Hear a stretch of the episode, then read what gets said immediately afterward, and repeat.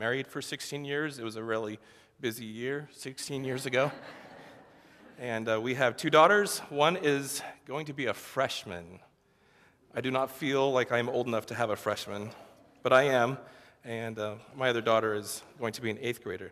Uh, and even though I'm a stranger to 99% of you, Simi Covenant is not a, a, stranger to me. When I joined the Covenant 10 years ago, one of my first friends uh, was a youth pastor uh, named Ross, who um, I met him and I'm like, dude, you look like Nicolas Cage. And,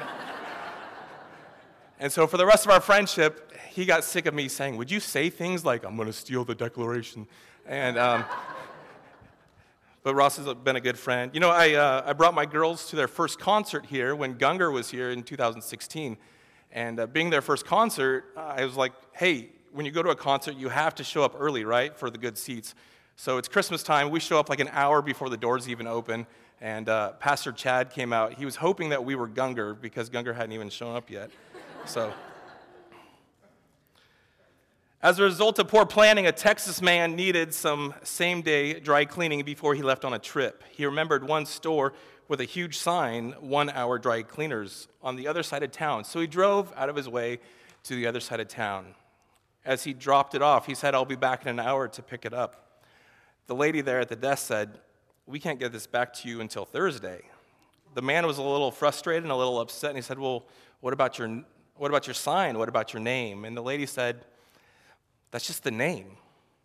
We don't actually do one hour dry cleaning.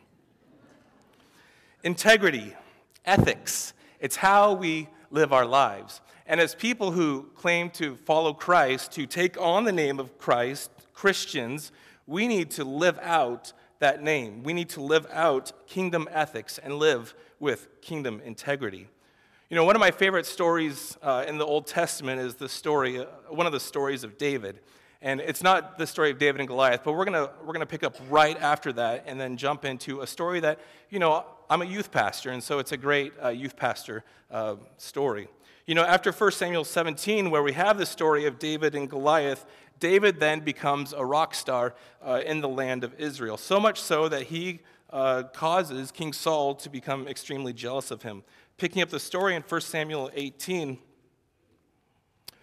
when the victorious Israelite army was returning home after David had killed the Philistine, women from all the towns of Israel came out to meet King Saul. They sang and danced for joy with tambourines and cymbals. This was their song Saul has killed his thousands, and David his ten thousands. This made Saul very angry. What is this? He said. They credit David with ten thousands and me with only thousands. Next, they'll be making him their king. Little biblical foreshadowing right there.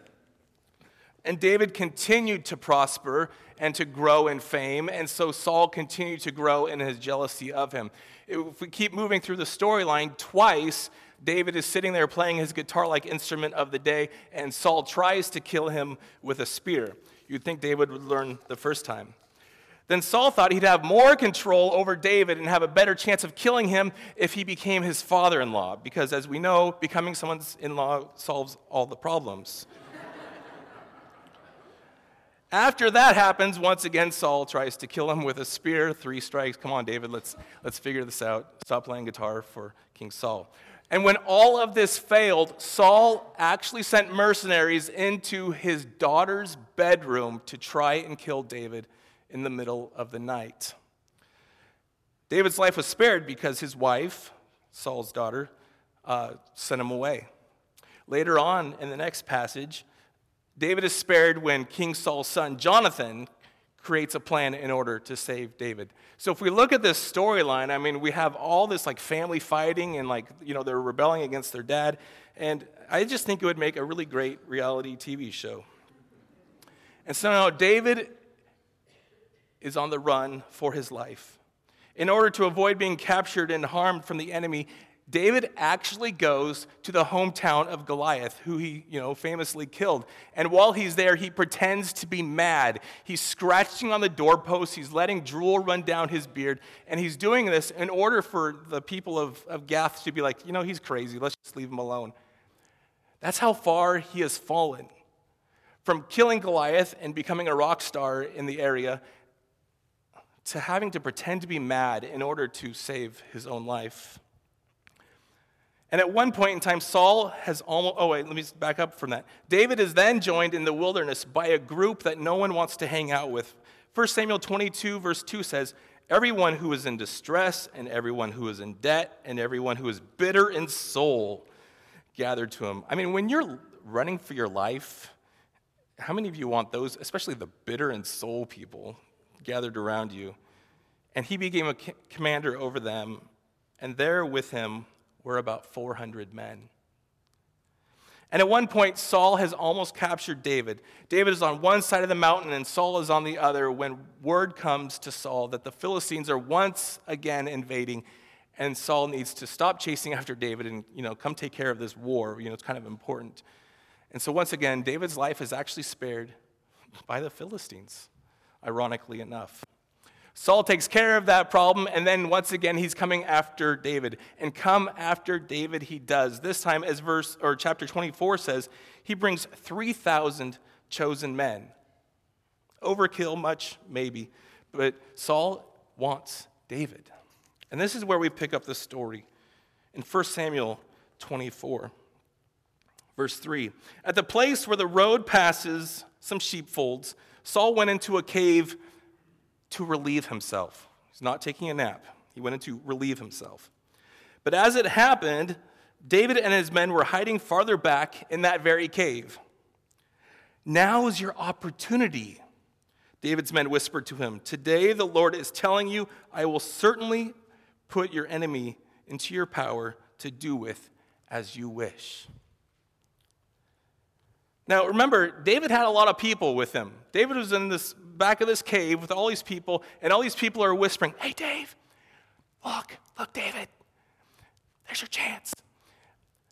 And this just makes me laugh all the more at Saul. Okay, Saul, if you really follow the story closely, Saul just does a lot of really stupid things, and you kind of scratch your head and say, How's this guy king? Now, I don't know if you've been in caves very much, but caves do this thing where they echo. You know? When I was in Bible college, uh, I went to Bible college up in Portland, and so I would often take students up to Mount St. Helens, and we would go explore uh, the caves there. And at one point in time, uh, you know, I was with a bunch of middle schoolers and my best friend and college roommate and, and all that. I took his flashlight, and like we just start running. And so we run far, far down the cave, and you know, we stop and you know, shh, you know, trying to hush and whisper. And this guy, he's like banging his head and you know tripping and falling and, and so we just hear those ah, ah, you know all the way down the cave and so we start laughing hysterically. Um, you know safety first right? And so uh, but we think he's closer than he actually is because how the echo sounds you know and probably our maniacal laughter he thought we were closer too. But the point of all that is dude caves echo and so even if these people are whispering dave dave look look don't look he's going to the bathroom um, and so how does he not pick up on that. He totally misses it. But here is Dave's chance. He's so preoccupied and so oblivious. And so it says that David, you know, he creeps up to him and, and he's getting super close, probably to the point where it's, it's getting a little awkward because there's no stalls like in the bathroom cave or the cave there. And, and so he comes up really close with a knife and he cuts off a corner of his robe. He had every chance to kill Saul and was well within his rights to kill Saul. But instead, he just cut off the corner of his robe. Now, this sounds weird, and it really doesn't translate into 21st century America. But in that day, on the corner of their robes were these tassels, and these tassels were actually very, very important. These tassels were called tzitzits. Yes, that's actually the pronunciation for them. And tzitzits were a display of importance a family lineage, of your prestige. They were worn by royalty, Pharisees, teachers, etc. This was a big deal back then. You know, we compare outfits today. Back then, they compared the length and color and style of your tassel. But for David to do this was an extreme act of rudeness. This would be similar to somebody running up to the Queen of England and knocking that crown right off of her head, taking a selfie. Yay, like I did it and leaving it at that. So, this is an extreme act of rudeness. He had every right to kill him, but instead he just did something really rude. And the crazy thing is, as we pick up the story in 1 Samuel 24, he felt really bad about it. Verse 5 David's conscience began bothering him because he had cut Saul's robe. This is the dude who's trying to kill you. This is the guy who, remember, David has already been crowned king or anointed king by Samuel. He has yet to receive the crown. Here's the king who actually kind of has your job. And you feel bad for cutting off his tassel. His men freaked out. David restrained them, said, No, don't go after Saul. After Saul had left the cave, verse 7, and gone on his way, David came out and shouted after him, My Lord the king. And when Saul looked around, David bowed before him. David bowed before the guy who tried to kill him three times with the spear. Then he shouted to Saul, Why do you listen to the people who say, I am trying to harm you? This very day you can see with your own eyes it isn't true. For the Lord placed you at my mercy back there in the cave. Some of my men told me to kill you, but I spared you. For I said, I will never harm the king. He is the Lord's anointed one. Look, my father, at what I have in my hand. It is a piece of the hem of your robe. I cut it off, but I didn't kill you.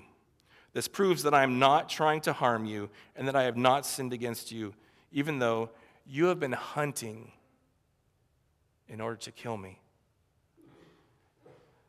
Look at everything David experienced at the hands of Saul. And we have to ask ourselves with, with his integrity, the way he lived his life, and living out godly ethics, we then have to look at ourselves. If you were sneaking up on your enemy in the cave, like David was, what would you have done? David was well within his cultural rights to kill Saul. He'd already been anointed the next king by Saul even chasing him through the wilderness, it was an act of war against David and his troops of 400 bitter and soul people. And David had already proven himself to be the better warrior, which is probably why Saul had to bring 3,000 men, because Saul is pretty oblivious when he's going to the bathroom in a cave. And so he misses the fact that David is right back there. He's not a very good soldier. David is well within his cultural rights. He's well within his legal rights. And so we have to ask ourselves when are times that we think that we are well within our cultural rights, that kingdom ethics and kingdom integrity requires us to do something different, to do something other than what culture says is okay. Because if we are people of kingdom ethics and kingdom integrity, our lives will look different than what culture says we should do. When culture and contemporary mandates come into conflict with each other, we need to live like David lived. We need to choose kingdom ethics and integrity. And we may well be within our rights as culture dictates, but as kingdom of God people, we have to rise above that. Too often, the church and people who claim the name of Christ as part of their identity looks just like the culture. And because the culture does it well, it's okay. I think a lot of people are going to be so confused when they get to heaven. And there they are, they're worshiping and they see Jesus over there. And so like they start like elbowing their way over to him and they, you know, they pull out their phone, Grace book, you know, selfie with Jesus. And then, and then they, they say, Jesus, do you remember that one time? Do you remember that one time I totally argued about insert favorite topic here, and, and I totally destroyed that person. And Jesus is going to just be like,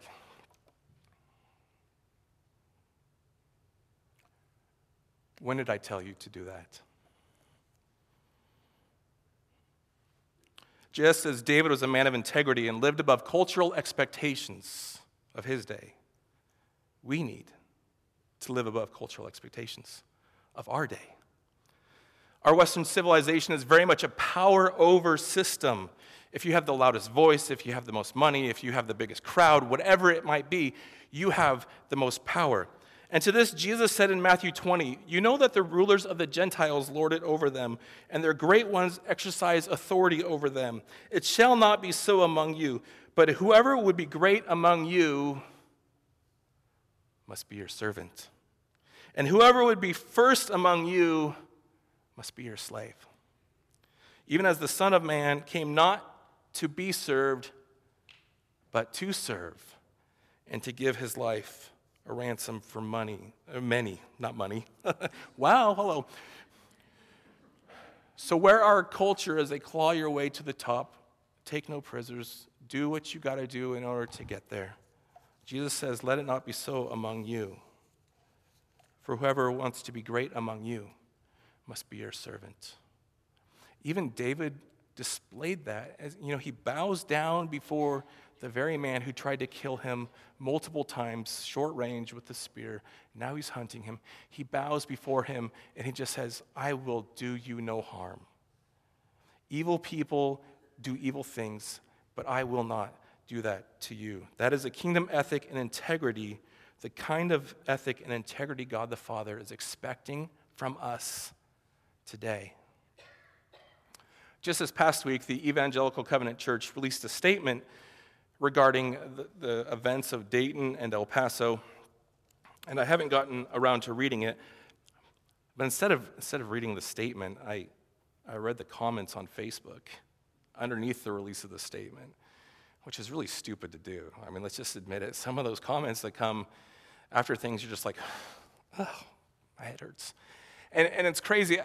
Oftentimes, when things like that are said, there's, there's a comment that gets made and I've seen it among pastor friends and, you know, evangelical, evangelical covenant statements. And it's always, I don't think the church should touch the subject. I think the church should stay in its lane and let's, let's, let's, let's not go there, you know. And I think that's a sad statement. Because what that statement is actually saying is I want to live kingdom ethics and integrity to this point. I want my pastor to talk about Jesus and love and grace and forgiveness and all those great things. But let's not, let's, let's not go over here. My kingdom ethic and integrity will go so far, but it won't go farther. When honestly, the church and pastors are the people who really should be sharing about how to respond to what's going on in culture. And if we come to just right here, and we don't want to cross, and we say, Church, stay in your lane, let's not talk about that issue,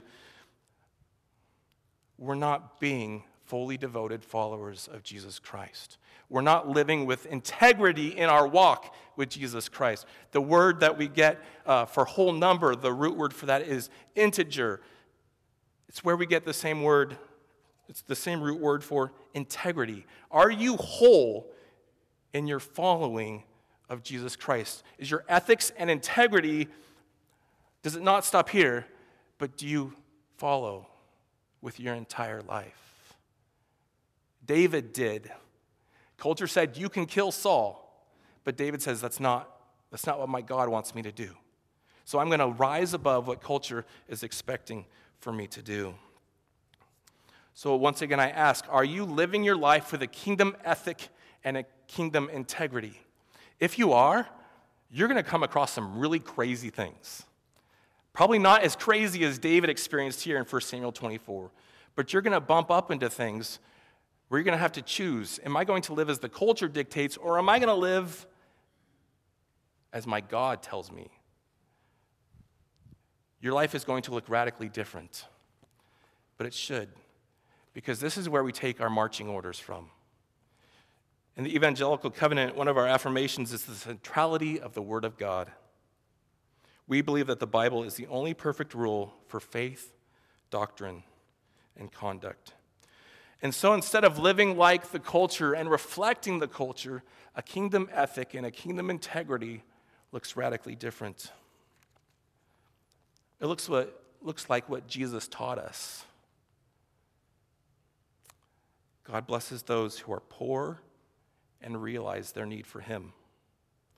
For the kingdom of heaven is theirs. God blesses those who mourn their own sin, for they will be comforted.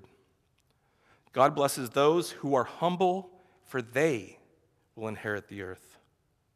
God blesses those who hunger and thirst for justice, for they will be satisfied. God blesses those who are merciful, for they will be shown mercy. God blesses those whose hearts are pure, for they will see God.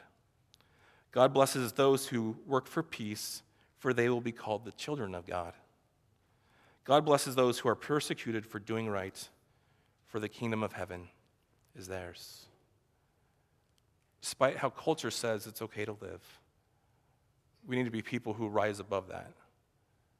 If we claim to follow Christ, we should live within a kingdom ethic and a kingdom integrity that looks radically different than the rest of the world. Please pray with me. Father God, I just I thank you for your grace and your mercy, first off, because as hard as we try, we often fall short of fully living into a kingdom ethic and a kingdom integrity. So I thank you for your grace and your mercy and your continual forgiveness of us for when we fall short. Lord, I just pray that you help us all, myself included,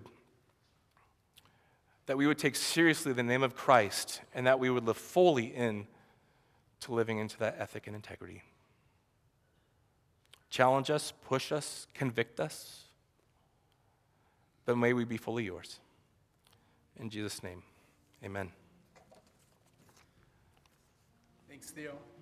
We into our time of offering, and I'm going to invite the ushers forward.